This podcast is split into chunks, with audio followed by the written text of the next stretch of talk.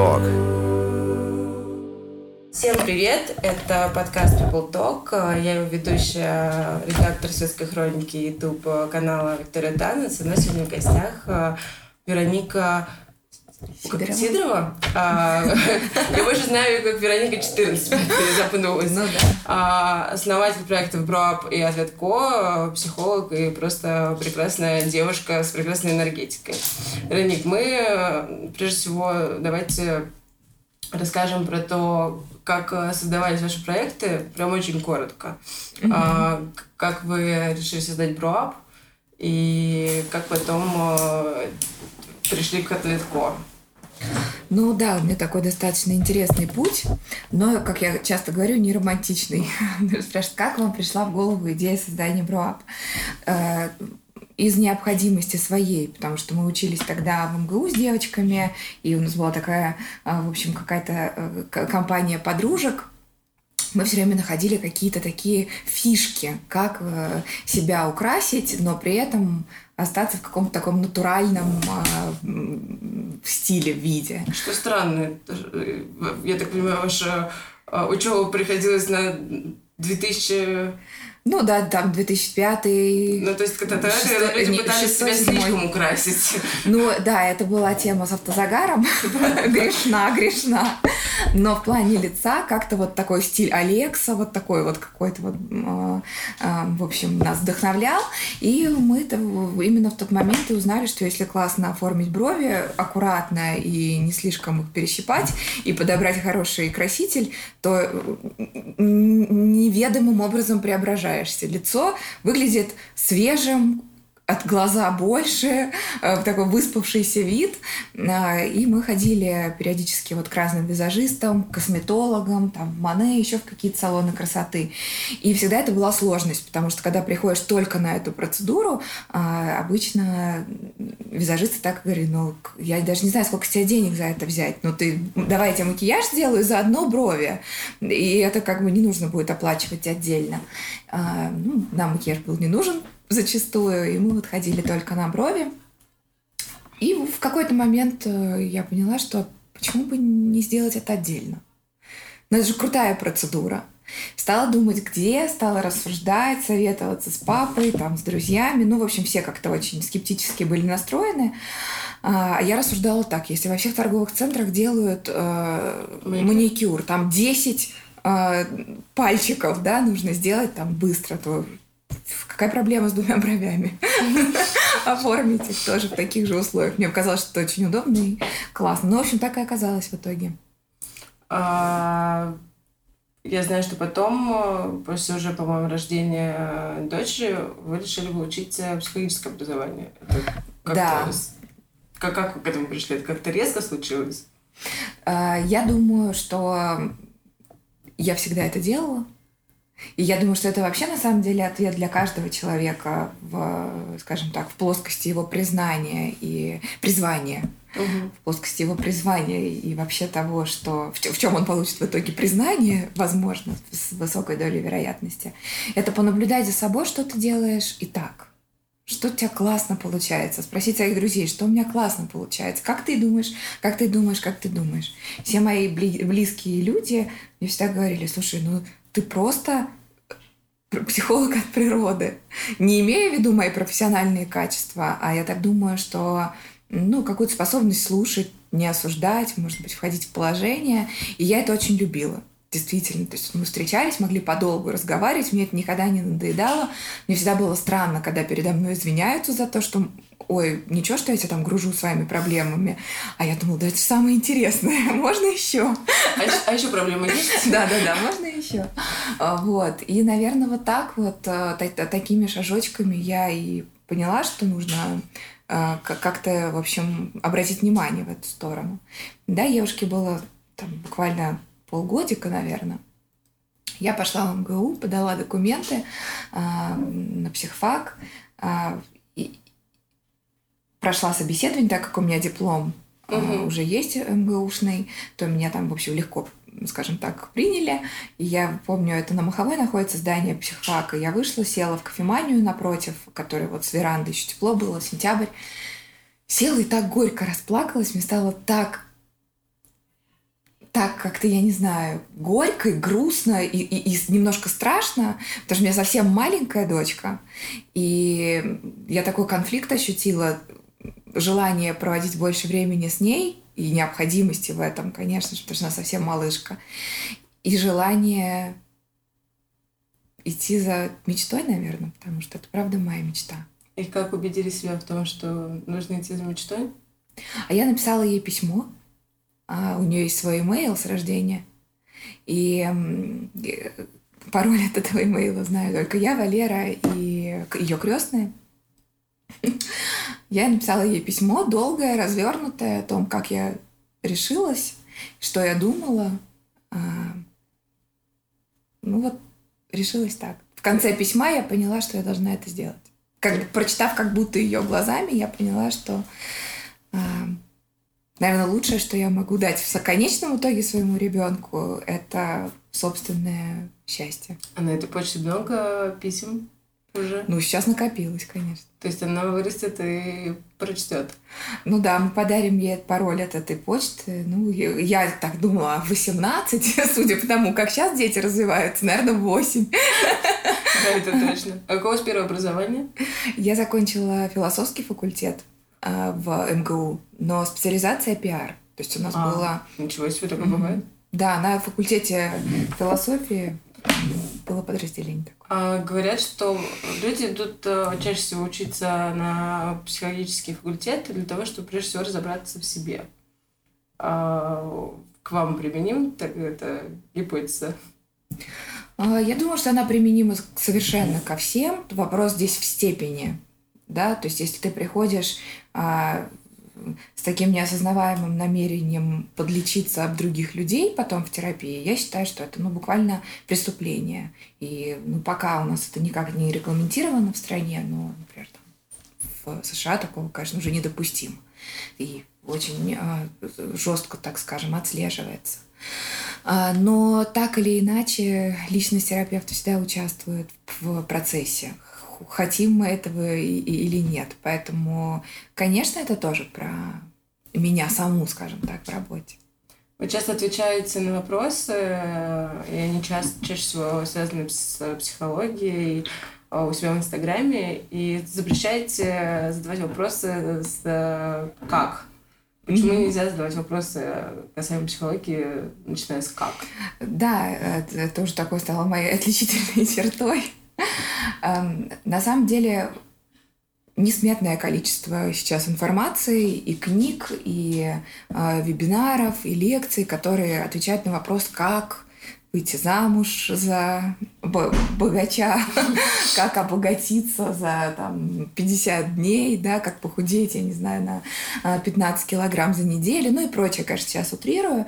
Эм, я, я вижу сложность в том, отвечая на вопрос, на вопрос «как?», а, что самая главная часть предисловия «а как я здесь оказался, что я задаю этот вопрос «как?», оказывается вне моем поле зрения.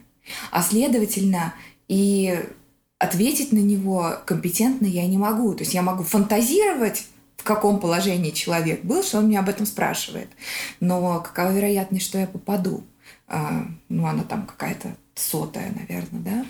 А, поэтому я все-таки предпочитаю психологические рекомендации давать уже там после десятой э, консультации личной, да, если э, человек у меня в терапии, и то это будут очень аккуратные такие какие-то, скажем так, вектора, которые я предлагаю рассмотреть но ни в коем случае не руководство к действию. Почему такой долгий э, период э, должен пройти?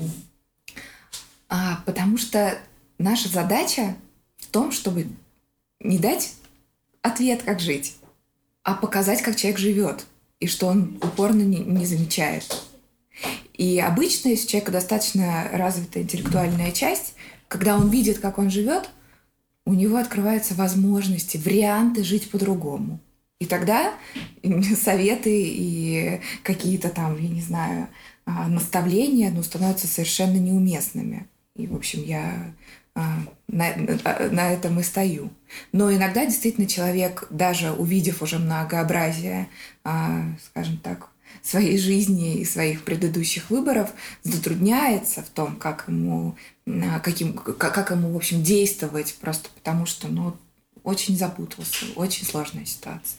И тогда можно предлагать, и тогда можно показывать, что вот такой путь, как он тебе. И давать уже, конечно, а, вот этот вот финальный выбор в любом случае за клиента.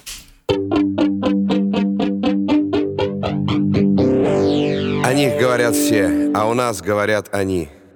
А, очень часто говорят фразу, и люди, которые относятся к психологии, которые не относятся к психологии, что все мы родом из детства, все проблемы из детства, во всем виноваты родители. А вы, как мама, у вас есть какие-то правила или, может быть, убеждения, которыми вы следуете в воспитании вашей дочки, или, может быть, которые вы можете, советы, которые вы можете дать э, другим родителям. То есть э, то, что применимо ко всем, и то, что ну, правильно для всех. Есть ли, есть ли что-то такое? Ну да, это на самом деле очень правильный вопрос э, насчет того, что есть что-то, что для всех. Потому что то, что для всех, я думаю, что это такие вещи, базисные и совершенно неудивительные ни для кого. И они в первую очередь про принятие, про разрешение быть другим, про разрешение проявлять разные эмоции, а, сталкиваться с разными чувствами, быть иногда неудобным. Я думаю, что вот это вот важно. И также каждому родителю, а, который хочет быть достаточно хорошим родителем – следует понимать и, в общем-то, как бы а, не недооценивать ту роль, а собственную роль, как, как он живет. Счастлив ли он? Хорошо ли ему с тем партнером, с которым он а, находится в близости, и ребенок является свидетелем такого партнерства? Я думаю, что это основные вещи, которые стоит брать во внимание любой маме и папе. А что значит быть неудобным? А, э, быть неудобным не соответствовать ожиданиям. А вы производите впечатление и вживую, и когда я в Инстаграм сидела, спокойный, уравновешенный, и будто у вас э, все по полочкам, и не бывает э, никаких извините, факапов, а, там, агрессивности, стрессов, ну, не может быть такого. Расскажите, как вы справляетесь с этим и как вы пришли к этому. Наверняка вы не были всегда такой. А, два вопроса в одном. Во-первых, отвечая на первый, у меня бывают и факапы, и стрессы.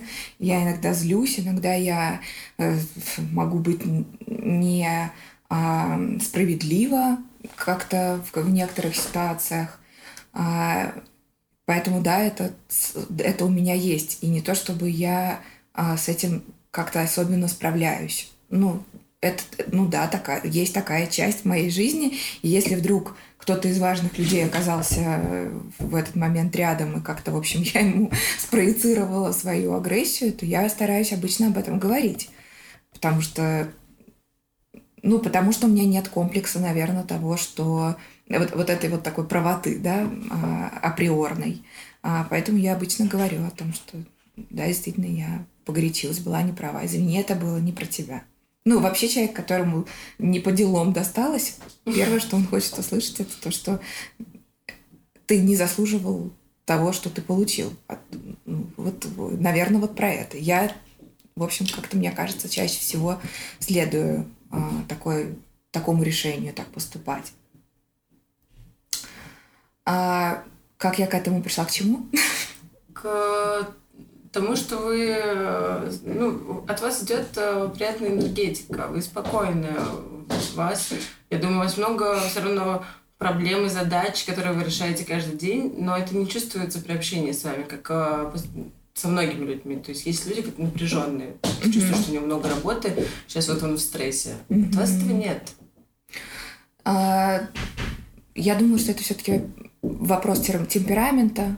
И я действительно ну, как-то я умею дистра... вот так вот отодвигать, вот диссоциировать вот эту вот суетливую часть. И вообще, наверное, да, даже в собственной терапии, и мы уже там не раз это обсуждали с моим терапевтом, что мой ад — это суета. Вот я когда в ней оказываюсь, а, то тогда все идет совсем не так, как мне бы хотелось. Я потом реально болею. То есть я вот ощущ... Если я позволяю этой суете мной завладеть, то тогда у меня прям возникают проблемы. Я, видимо, уже настолько вжилась вот в этот алгоритм того, что вот все что угодно, но только не оказаться в горящей вот этой шапке, mm-hmm. да, что э, ну, я так как-то не делаю. Я планирую дела намного заблаговременно. Стараюсь максимально как-то, в общем, себе подстелить соломки, чтобы мне было комфортно. А, но если все-таки такая ситуация оказывается, когда ну, что-то не, не, предус, не предусмотренное да, а, сложилось, ну, как какой-то уже такой, не знаю, наверное, профессиональная какая-то деформация происходит. Не, не, проби, не пробирает до самого сердца. Из вашего ответа следующий вопрос тогда. Как, как Меня теперь коробит слово «как». А, как вам удается совмещать э, семью, воспитание ребенка, один бизнес, другой проект э, и не оказаться в суете? Что вы для этого делаете? Может, какой-то тайм-менеджмент? Делегирую. Секреты? Делегирую я. Невозможно все совмещать. Ну, невозможно. Э, в этом смысле нужно такую здравую какую-то критичность э, проявлять по отношению к тому, что э, к, по отношению, в общем, к каким-то какой-то объективной реальности и своим амбициям. Ну, натурально у меня есть два проекта. Броап, в котором работает более 100 человек, и Ответ, около 50 человек. Я консультирующий психолог, то есть у меня есть мои клиенты, с которыми я встречаюсь каждую неделю – а, и, конечно же, у меня есть семья, дом, малышка, Валера и ну, какая-то моя личная жизнь. А, поэтому там, где возможно, я отдаю а, ответственность, разделяю ее. У меня есть прекрасная няня, у меня есть замечательная команда Броап, которая а, находятся в офисе, как мы сейчас с вами здесь. Угу. Также девочки работают и а, уже знают, по каким вопросам мы на скайпе, по каким вопросам мы на WhatsApp, когда нужно, прям, скажем, они ну, просто пишут, нужно, чтобы ты приехал, надо обсудить. А, я выбираю время приезжаю. Также точно с ответом происходит. Как появился ответ, кстати? А, ответ появился как а, желание познакомить людей э, с психотерапией, дать им возможность узнать, какие чудеса могут с тобой происходить, когда ты в процессе. Но ответ э, сделался как онлайн-проект, когда это про чуть ли там просто не скайп, консультации или в телефоне, чаты какие-то. Таким он не сложился. Не Сейчас сложился? нет. Это практически офлайн проект. У нас есть вспомогательная функция, а, ну, поддерживающая, скажем так, э, со стороны ну, вот, каких-то там онлайн разговоров а, по скайпу, но по факту это про личные встречи. То есть люди приходят э, на консультации к да. вашим специалистам? Да.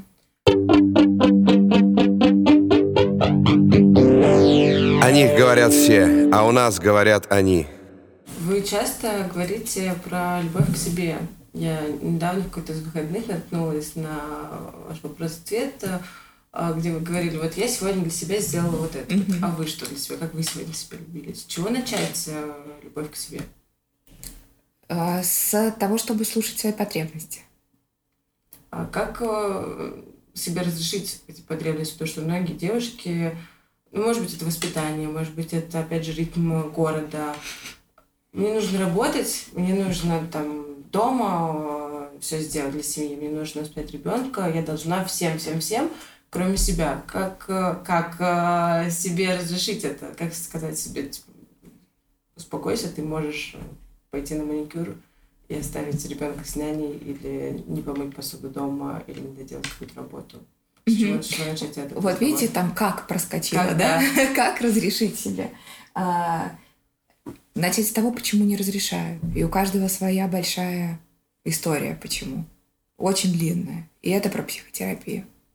А, поэтому э, э, дать универсальный ответ на как, а, как, как мне разрешить, я думаю, что это не первостепенно, а первостепенно начать хотя бы замечать, что я хочу. Что я хочу на самом деле. Что, что, что маленькое, пусть самое маленькое, я расценю как любовь к себе. И обязательно помнить, что это не константы, это личины постоянно меняющиеся.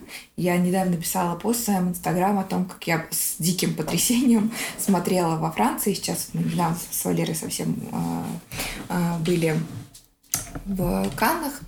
И пол восьмого утра девушка плавала в воде, ну, которая, наверное, 18 или 19 градусов. На э, суше ее ждала, э, ждал муж, который пил эспрессо и круассан. И в коляске лежал новорожденный ребенок. Ну, новорожденный. И я не уходила и смотрела до, посл... до победного. Она вышла, она была счастлива. Это чувствовалось. Вы говорите, что чувствуется энергия счастья. Это было точно про любовь к себе. А, что он, она просто встала ни свет ни заря и пошла плавать в этой холодной воде. Мужу повела с собой. Ребенка э, собрала, положила тоже значит, в эту колясочку. Она была такая счастливая от этого. И это было так круто на это смотреть. Она так увлеченно потом разговаривала с мужем, она улыбалась, у нее было хорошее настроение. И я чуть-чуть примерила на себя, я поняла, что вот сколько мне денег не предложи, я сейчас не пойду в эту воду. Понимаете, в чем разница? Во-первых, для каждого из нас Своя. любовь к себе разная. А во-вторых, в разный период жизни любовь для, к себе для меня разная. Меня девочки часто пишут, Вероника, а съесть конфету – это любовь к себе или не любовь к себе? Ну ведь я же вроде как решила не есть конфеты. Иногда съесть конфету – любовь к себе, а иногда не есть конфету – любовь к себе. Это зависит от того чувства, которое я от получ... от этого получаю. Если я съедаю конфету, и это мне падает туда, где я плохая, непослушная, некрасивая, вечно одна, с 45 кошками умру, э, в общем, сгнию в каком-нибудь подземелье, то, то нет, это не про любовь. Я себе говорю, съешь конфетку, мой хороший. У тебя будет хорошее настроение, ты больше успеешь. Кушай, поправляйся, мой сладкий. Это тебе. То тогда это совсем другое чувство. Это очень мило. А вы писали, что вы ходите к психотерапевту тоже. А разве психолог не может помочь сам себе? Нет, конечно. Почему? А, потому что наши процессы внутренние, они на то и внутренние, то, что их порой сложно самому отслеживать. И даже если ты понимаешь, что происходит, нам это просто нужно поделиться. Когда, даже когда ты рассказываешь, ты уже начинаешь видеть и чувствовать ретроспективу своей жизни, что на самом деле происходит, и замечать очень много. В моем процессе я очень давно психотерапии. Для меня психотерапия – это сама возможность рассказывать. Когда я рассказываю, когда я говорю, у меня инсайт за инсайтом случается. Но я не могу рассказывать себе в зеркало. И тогда, когда я понимаю, что мой психотерапевт отражает мои процессы, подтверждает где-то, в чем-то, в какой, в каком, в чем-то он меня укрепляет, а что-то ставит под вопрос, то тогда я считаю, что я на правильном пути. Ну, это такой же психотерапия для продвинутых, да, там, где мне, ну, условно говоря, в моем процессе мне уже не нужно объяснять, я понимаю все. Угу. А, и буквально какими-то небольшими такими вопросами, или даже как э, те, э, про, господи, не знаю, будете вы это вырезать или нет, тем, как модерирует психотерапевт нашу э, беседу, условно говоря, на какие аспекты она обращает внимание и в какую сторону беседа развивается, я уже понимаю, про что это для меня, какой сигнал для меня в ее выборе сейчас. Ходить к психологу это нормально или это значит, что у тебя есть какие-то проблемы? Ходить к психологу это нормально. Почему это нормально? Потому что э, мы можем ходить к психологу из совсем разных точек, совершенно из разных точек. Можно идти к психологу как поддерживающую терапию получать а, на фоне приема медикаментов, э, и, например, там а, лечение какого-то там акцентуированного там, расстройства личности или там чего угодно, акцентуации, ну, неважно, в общем, на фоне лечения псих... Э, психиатрического. А можно, как я часто рассказываю эту историю, один мой приятель, а, в общем, долго со мной спорил mm-hmm. на эту тему, который, который вы сейчас затронули. И говорит, ну ладно, я схожу, конечно, странно для меня в жизни никогда не было, у меня вообще нет проблем, но просто по приколу посмотреть, что это такое будет. И когда мы встретились с ним в следующий раз, я говорю, ну как? И он говорит, большими глазами на меня смотря, я просто в шоке. Мы целый час разговаривали о том, какие фильмы мне нравятся, а какие не нравятся. И я наконец-то понял, почему. Поэтому психотерапия это для большинства, я бы сказала. Почему не для всех? Ну, э, по, мо... Э, э, по моему чувству, я думаю, что когда мы переживаем в жизни пик радости, когда у нас события, ну, скажем так, выходят из нашего привычного русла в такой большой плюс, ну, например, там свадьба или рождение ребенка, а, там, кто, для тех, кто расценивает эти события как э, счастье, да, и такой, в общем, большой всплеск. Я, я, я думаю, что стоит просто жить в эти моменты, не анализируя, не стараясь понять, как, что и почему. Немножко остаться в этом чувстве э, и чуть позже уже подойти к психотерапии для того, чтобы сохранить, понять, приумножить свою гармонию. Ну вот, в общем, как-то так. О них говорят все, а у нас говорят они. А многие из нас, особенно девушки, мне кажется, мужчины тоже не всегда понимают, что значит здоровые отношения между мужчиной и женщиной. А есть ли какой-то свод правил или какая-то инструкция, а, как тебе начать здорово, как тебе начать как начать здоровые отношения? Вот э, что должно быть э, э, в твоем поведении такого, чтобы это все привело к здоровым отношениям? Ну, да, и большой вопрос, и вроде бы как понятный такой. Если такими основными тезисами говорить, то вступать в отношения, если ты намерен сделать их здоровыми, ну, во всяком случае, 50% со своей стороны, да, mm-hmm. будут здоровыми, а, то они про то, что я начинаю отношения из ресурса. Не тогда, когда у меня есть неутолимая потребность в партнере, не тогда, когда у меня есть идея, признаюсь я себе в ней или нет, что эти отношения способны улучшить мою жизнь, вывести ее на новый уровень, дать мне какую-то опору. А тогда, когда я понимаю, что такой у меня классный торт, что я его одна ем? Угощу-ка я вот еще человека. Я тоже такую аналогию приводила. А, кстати, вот опять-таки с кондитерской. А, про поиск, про поиск. Когда я голоден, ставьте себе когда вы страшно хотите есть. Ужасно просто. Приходите в ресторан в единственной надежде, что вот э, э, сейчас я поем. Заказывайте, вам говорят, нет. Нечего, все съели. Что тогда со мной происходит? Я разрушаюсь, мне плохо, ну, непереносимое чувство. И тогда это про деструктивные отношения созависимые очень-очень плохие. Потому что тогда, когда я все-таки нахожу какую-либо еду, я согласна практически на любую, из своей потребности неутоленной. А, и, и, и, в общем, это про плохую часть. Так как вы меня спрашиваете про здоровую, то я предлагаю обедать дома. Но опять это метафора. Суп, салат, горячее, кофе, и потом, а не пойти-ка ли мне в кондитерскую красивую, где я закажу свой самый любимый десерт и выпью чашечку чая. И это про здоровые отношения. Тогда, когда я прихожу, и я буду рада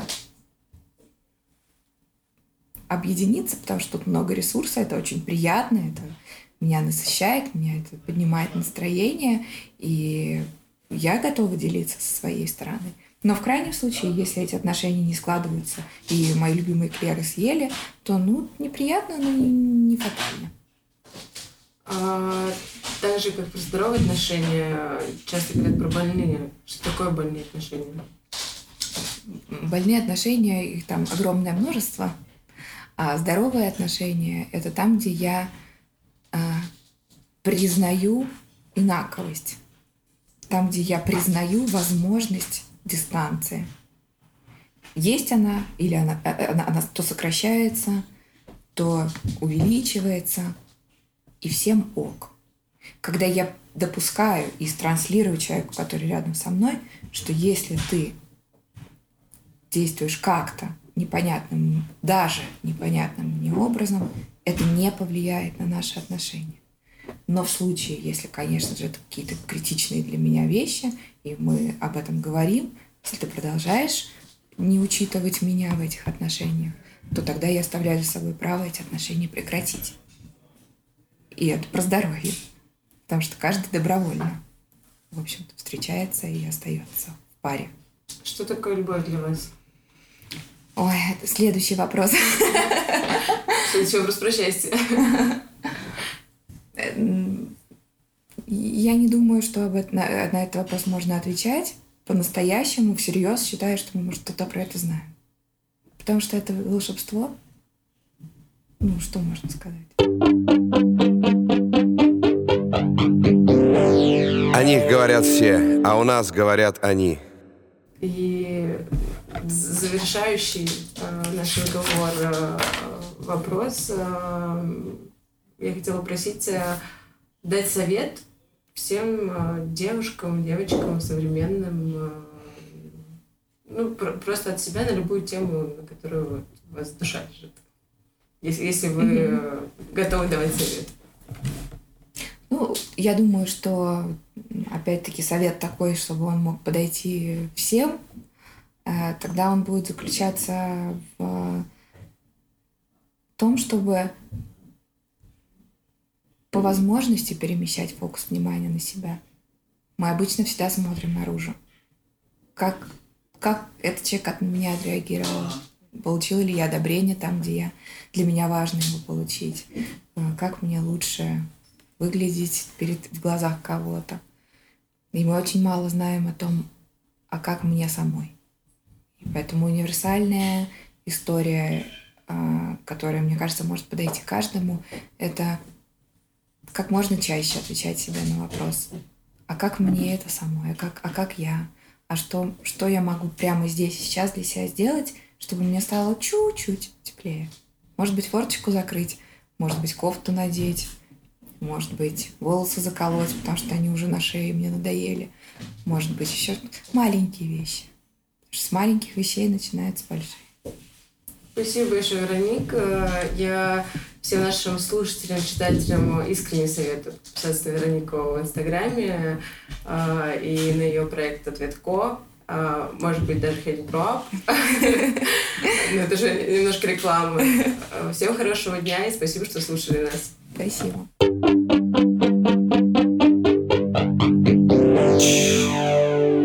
В эфире People Talk.